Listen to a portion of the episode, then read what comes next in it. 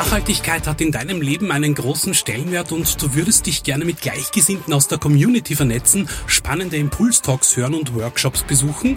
Dann komm auf alle Fälle am 11. Juni ab 11 Uhr zum Speakout-Festival ins Museumsquartier Wien. Mehr Infos und Tickets bekommst du auf speakout.at. Speakout 2024, ein Event von Kurier und Futurezone. Sie hören den Kurier.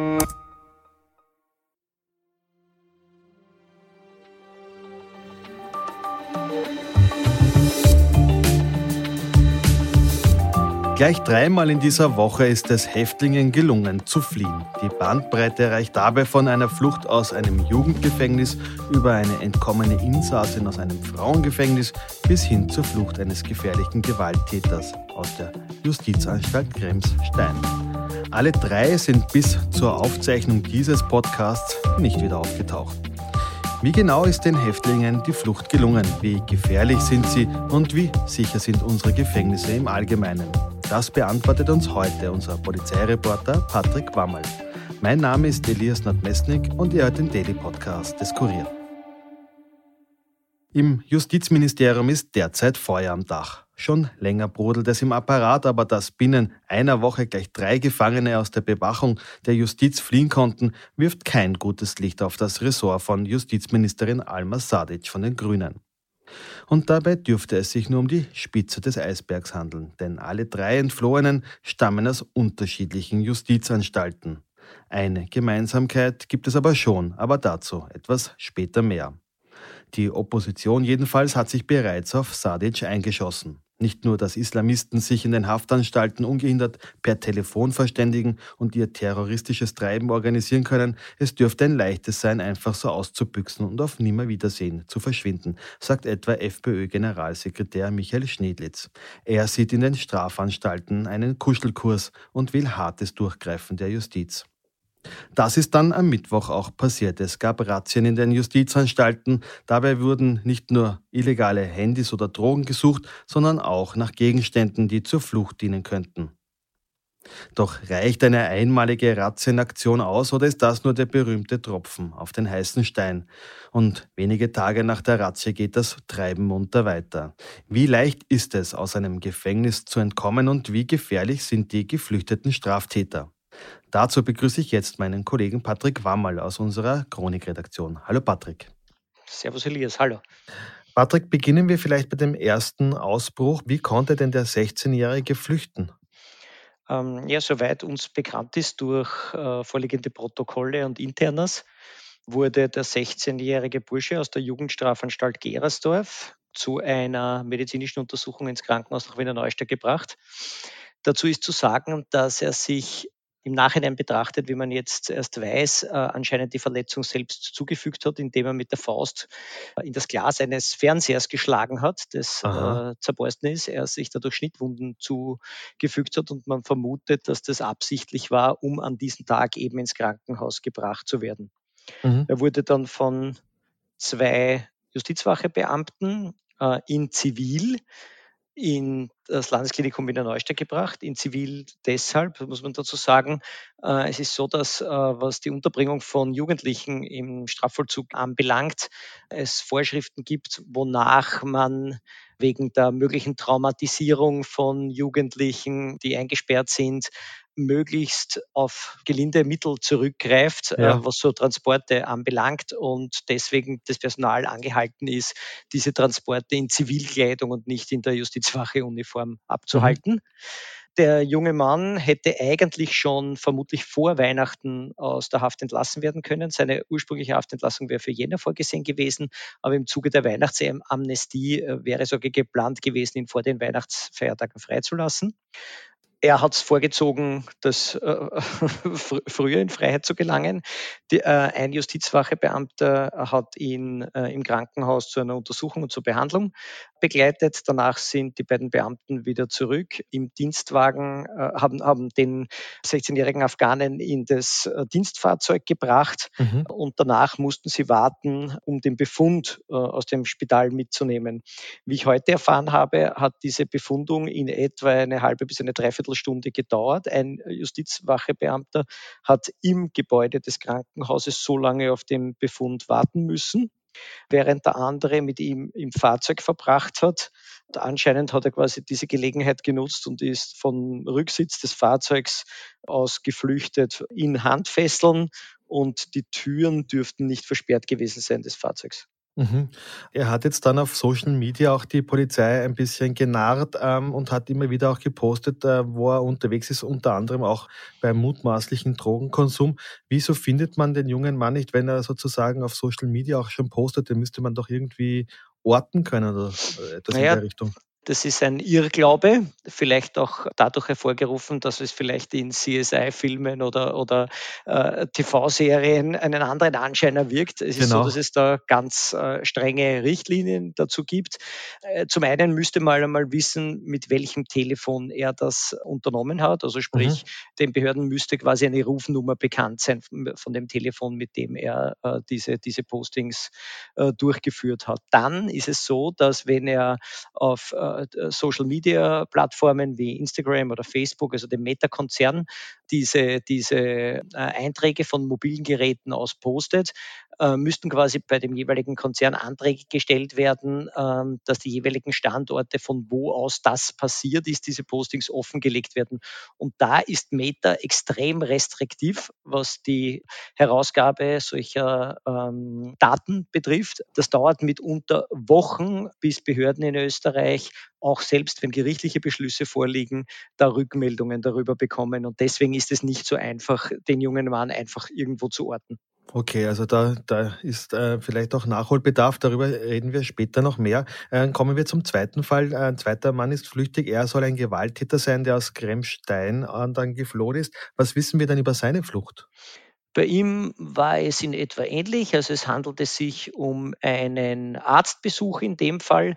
Der 35-jährige Tschetschene hat vorgegeben, schwerere Knieprobleme zu haben. Er war früher ein Cagefighter und soll bei diesen Käfigkämpfen eine schwerere Knieverletzung schon früher gehabt haben, die immer wieder aufgetreten ist. Und so ist es dazu gekommen, dass er am Dienstag vorgeführt wurde in Krems bei einem niedergelassenen Arzt, wäre eine MRT-Knieuntersuchung geplant gewesen. Im Zuge dieser Eskorte, so wie das im Fachjargon im Justizbereich genannt wird, wurde er quasi von zwei Beamten zu diesem Arzt gebracht und konnte wiederum anscheinend durch leichte Gewalteinwendung, also Stupsen und Rangeln und schnelles Davonlaufen, entweichen und konnte dort in die relativ nahen Weinberge von Krems flüchten. Es war zu dem Zeitpunkt schon dunkel und obwohl man im Endeffekt dann mit 200 Beamten, Polizeihubschrauber, Drohnen, Wärmebildkameras, Suchhunden und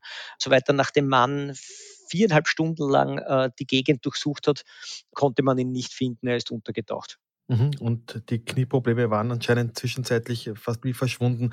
Dann gibt es noch eine dritte Insassin, die auf der Flucht ist. Von der Flucht hat man dann aber erst später erfahren. Die Flucht soll nämlich ein bisschen früher schon passiert sein. Wieso erfahrt man dann so spät erst davon, dass die überhaupt geflohen ist?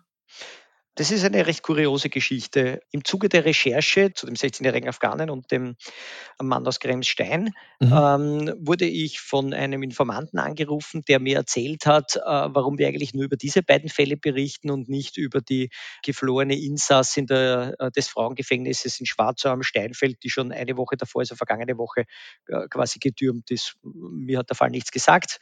Ich habe zu recherchieren begonnen und kurioserweise herausgekommen, dass die Dame ebenfalls ins Landesklinikum Wiener Neustadt zu einer medizinischen Untersuchung gebracht wurde. Dort hat man dann, weil sie stationär aufgenommen werden musste, weil es sich um eine schwerere Erkrankung handelt, entschieden, sie nicht im Krankenhaus zu bewachen. Also sie hatte auch schon davor Freigänge und da ist es nie zu etwaigen Problemen gekommen. Also sie ist immer so, wie das vereinbart war, auch in die Justizanstalt zurückgekommen. Man hat sich gedacht, okay, das wird auch in dem Fall so sein. Es wurde keine Bewachung abgestellt Und kurz Zeit darauf meldete dann das Krankenhaus, dass die Patientin von der Bettenstation spurlos verschwunden ist. Man hat quasi auch im Krankenhaus nach ihr gesucht, aber sie ist nicht mehr auffindbar.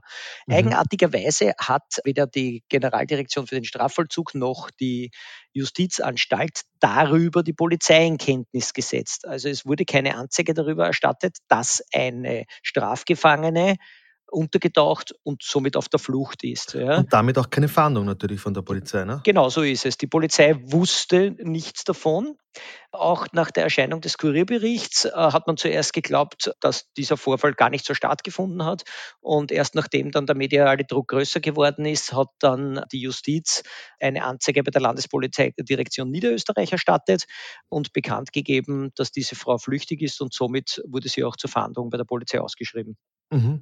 Auffällig bei all diesen drei Fällen sind, dass die drei Geflohenen in oder am Weg zu einer ärztlichen Behandlung waren. Ist das so ein bisschen die Schwachstelle im System, wenn man so will, dass man da besonders leicht flüchten kann?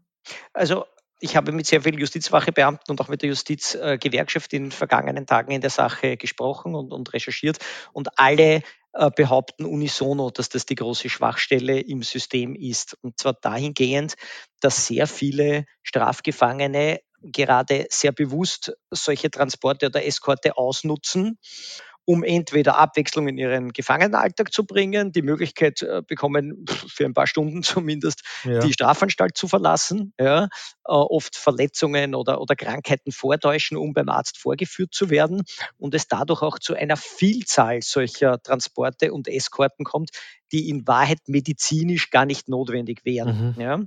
Es ist so, dass es dafür ganz genaue Richtlinien gibt, in einem Katalog der Generaldirektion für Strafvollzug angeführt, wie und in welchen Fällen, mit welchen Fesselungen, ob mit Handfesseln, Fußfesseln oder einer Kombination aus Hand- und Fußfesseln vorzugehen ist. Ja. Mir sagen aber alle Justizwachebeamten und die Gewerkschaft, die laufend damit zu tun haben, dass nur in den ganz, ganz seltensten Fällen mehr Fesselung als die üblichen Handschellen angelegt werden. Und zwar mit dem Hintergrund, dass es vorab beantragt, gerechtfertigt werden muss, warum man einen Insassen zumutet, zusätzlich zu Handfesseln auch noch Fußfesseln oder eine Kombination aus Fuß- und Handfesseln anzulegen. Das ist darin begründet, dass gerade Menschenrechtsorganisationen in den vergangenen Jahren solche Transporte, wo eine schärfere Form der Fesselung angewendet wurde, diese Transporte sehr oft bekrittelt haben und sich die Justiz dafür rechtfertigen musste. Und vor diesem Hintergrund machen es die Justizwachbeamten nicht mehr allzu gerne, auch Fußfesseln anzulegen. Weiß man denn jetzt etwas über die Gefährlichkeit der Entflohenen? Gerade bei dem zweiten Fall ist das ja jemand, der auch als Gewalttäter ja einsetzt. Und warum gibt es hier nicht eine Fahndungsaufrufe mit Fotos, die veröffentlicht werden, damit die Bevölkerung gewarnt ist bzw. auch mithelfen kann, diejenigen wieder zu finden? Ja, man muss wissen, dass das meistens auch bei aktuellen Kriminalitätsfällen oder Verbrechen so ist, dass man zuerst einmal versucht, alles, was in den Möglichkeiten, also was für die Polizei für Möglichkeiten hat, auszuschöpfen, um im Zuge einer Fahndung einen Geflüchteten oder einen Straftäter zu bekommen und erst dann in weiterer Folge über gerichtliche Anordnung auch mit Fahndungsbildern, die veröffentlicht werden, so eine Suche intensiviert wird. Also man versucht immer zuerst einmal durch Ermittlungsmaßnahmen dieser Personen irgendwie erhandelt zu werden. Die Sache ist die, von dem strafgefangenen Insassen in Krems-Stein geht zum Beispiel ein extrem hohes Sicherheitsrisiko aus. Der 35-jährige Tschetschene ist seit 2019 unter Beobachtung des Staatsschutzes. Er ist damals in Tirol lebend aufgefallen. Es sind Bilder aufgetaucht, wo er mit erhobenem Zeigefinger und vor einer Flagge des IS posiert hat. Es wurde deswegen auch wegen Terrorverdachts und Mitglied einer terroristischen Organisation gegen ihn ermittelt.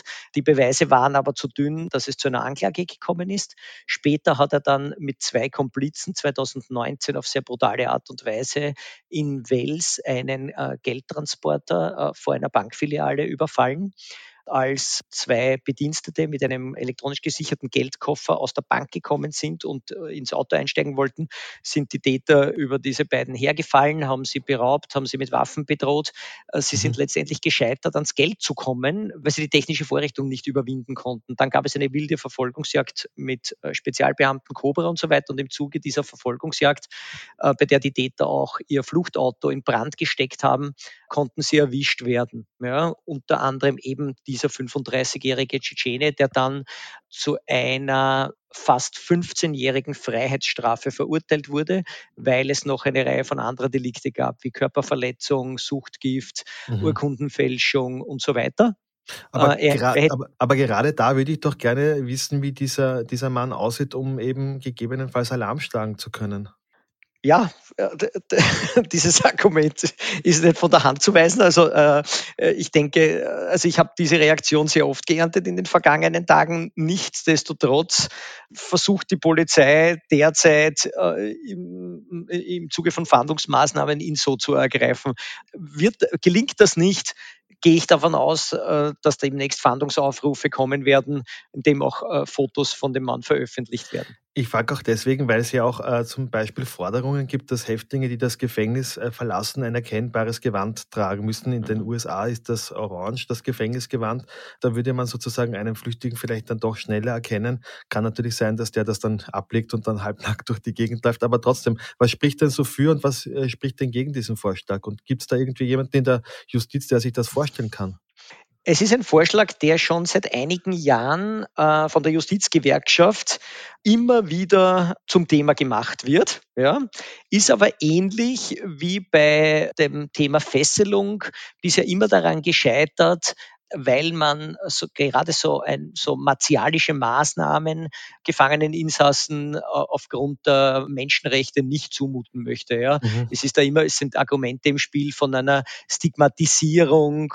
Es sind da die Bilder im Kopf von den in orange gekleideten Flüchtlingen in Guantanamo. Ja. Ja. So etwas kann man sich quasi in Österreich eigentlich nicht vorstellen und deswegen sind diese Vorstoße immer wieder gescheitert. Ja. Wobei man auch dazu sagen muss, dass die Gewerkschaft nicht verlangt, dass das für jeden Strafgefangenen oder die Insassen angewendet wird. Also wenn jemand 2 Monate verurteilt wird für sehr niederschwellige Delikte, dann soll ja das nicht sein, sondern es wurde immer vorgeschlagen, dass das nur für Schwerverbrecher, für Schwerkriminelle angewendet wird, einfach für Personen, von denen eine so sehr hohe Gefährdung ausgeht.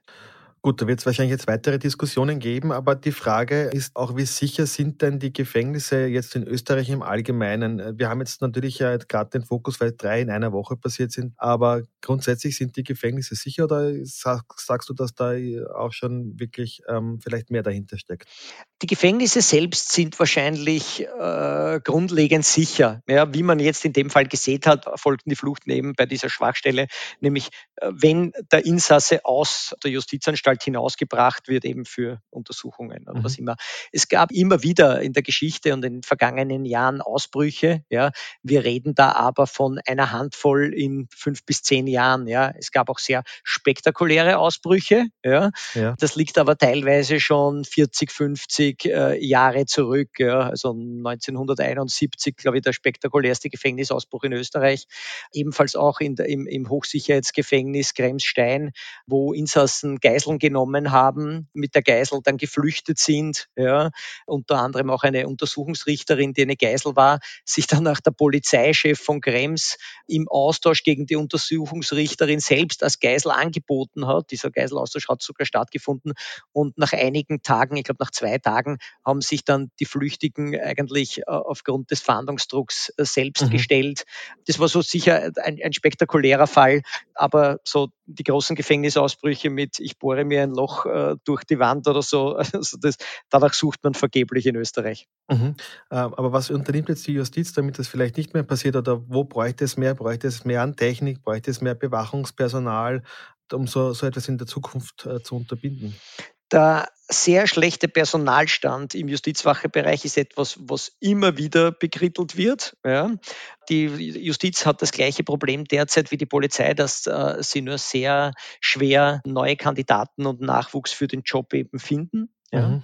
Es ist so, dass ein riesiges Problem in den Justizanstalten aktuell das Einschmuggeln von Handys und Drogen darstellt. Das ist etwas, was aus Sicherheitsgründen immer wieder kritisiert wird. Es hat infolge dieser Ausbrüche dieser Woche, dieser Fluchten, eine Aktion scharf am Mittwoch in 21 Justizanstalten bundesweit, also in ganz Österreich gegeben, wo man im Hinblick auf die Sicherheit in der Justizanstalt Hafträume, also quasi Gefängniszellen, auf verbotene Gegenstände, auf Waffen, auf illegale Handys, auf Drogen, Medikamente und so weiter durchsucht hat. Und was ist da gefunden worden?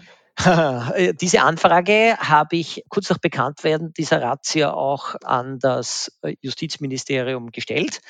Ich habe aber keine Bilanz dazu bekommen. Es wurde mir lediglich gesagt, dass bundesweit 670 Beamte an der Aktion beteiligt waren, auch in Zusammenarbeit mit Kriminalbeamten und Diensthundeführern der Polizei, also Suchhunden, die auf Drogen spezialisiert sind.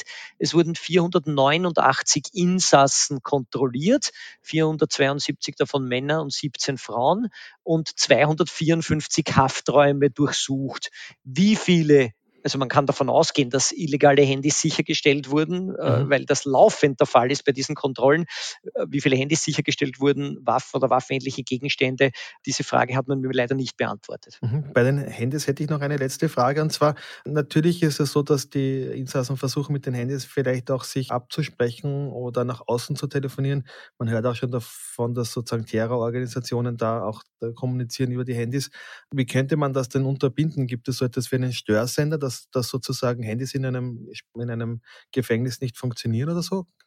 Man hat so etwas technisch versucht, wir haben auch mehrmals sogar darüber berichtet, das mit den Störsendern beispielsweise scheitert aber daran. Viele der Justizanstalten sind in einem städtischen bzw. in einem bewohnten Bereich.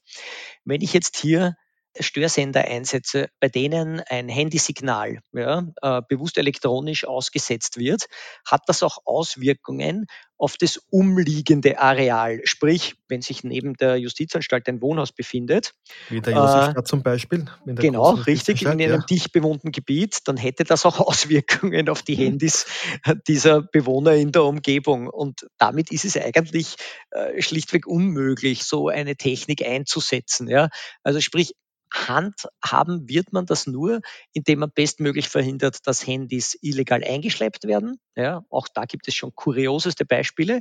Es gibt einen Fall, der dokumentiert ist, wo ein Handy an einer Drohne, jemand quasi über die Gefängnismauer mit der Drohne geflogen ist, das Handy im Innenhof einer Justizanstalt abgelegt hat, mit der Drohne wieder hinausgeflogen ist und am nächsten Tag beim Hoffreigang hat sich dann der Insasse das Handy geschnappt und also selbst solche Vorfälle gibt es. Das heißt, es bleibt ein Katz-und-Maus-Spiel. Patrick, vielen Dank für deine Expertisen. Bitte, gern geschehen. Ja, und wie immer es in den 3 Fällen weitergeht, alle Neuigkeiten dazu findet ihr auf kurier.at. Das war's für heute von mir. Noch einen schönen Tag. Ton und Schnitt von Dominik Kanzian. Wenn euch der Podcast gefällt, abonniert uns auch auf Apple Podcasts oder Spotify und hinterlasst uns eine Bewertung. Das hilft uns sehr. Bis bald. Passt auf euch auf. Elias Nordmesnik, over and out.